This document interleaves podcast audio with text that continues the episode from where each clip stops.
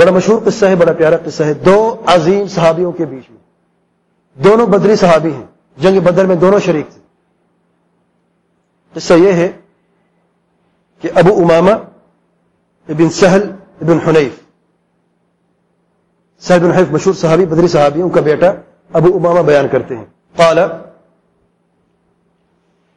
عامر بن ربیعہ عامر بن ربیعہ نے دیکھا سہل بن حنیف، سہل بن حنیف کو۔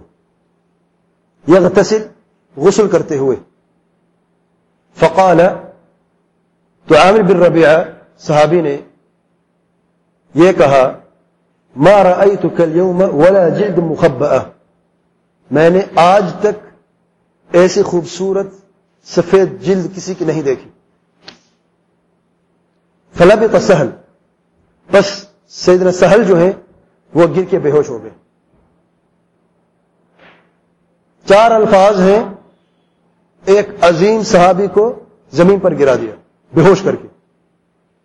فلب سہل بے ہوش ہو گئے۔ تو تھی رسول اللہ صلی اللہ علیہ وسلم۔ تو بعض لوگ پیارے پیغمبر صلی اللہ علیہ وسلم کی طرف گئے اور عرض کی فقیل یا رسول اللہ اے اللہ تعالیٰ کے پیارے پیغمبر صلی اللہ علیہ وسلم حل سہل بن حنیف آ کے دیکھیں سہل بن حنیف کو کیا ہو گیا ہے؟ بے ہوش ہو گئے ہیں۔ واللہ ما يرفع رأسه۔ اللہ کی قسم سر نہیں اٹھا سکتے۔ اتنے بے ہوش ہوئے، اتنی تاثیر ہوئی، بد نظر کی سر نہیں اٹھا سکتے۔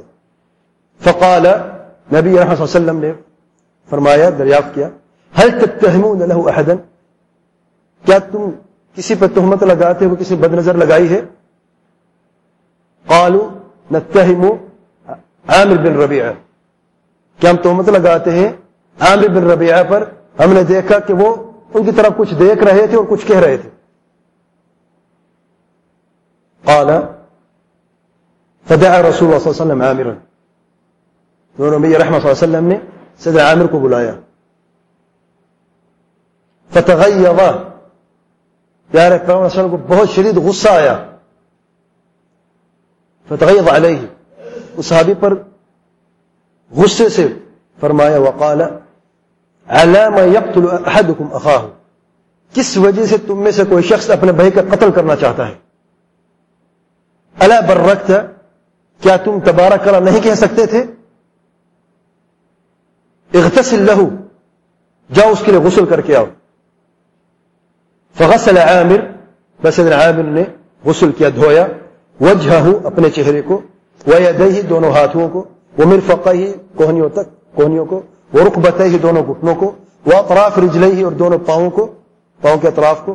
وہ داخلت اظہار ہی اور تہ بند کے اندر والے حصے کو پھر قدح ایک برتن میں دھویا، ان سب چیزوں کو۔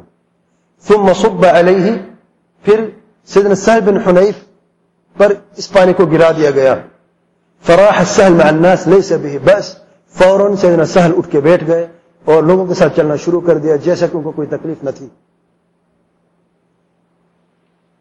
اس روایت کو امام موقع مالک، امام مالک نے موقع میں بیان کیا۔ سنن ابن ماجہ میں، حدیث نمبر تین ہزار پانچ سو نو، مسند احمد میں، صحیح ابن حبان میں مصدرک حاکم میں، مصنف عبد الرزاق میں، مصنف ابن ابی شیبہ میں اور حیثمی نے اس کو صحیح فرمایا اور علامہ البانی نے اس روایت کو صحیح فرمایا۔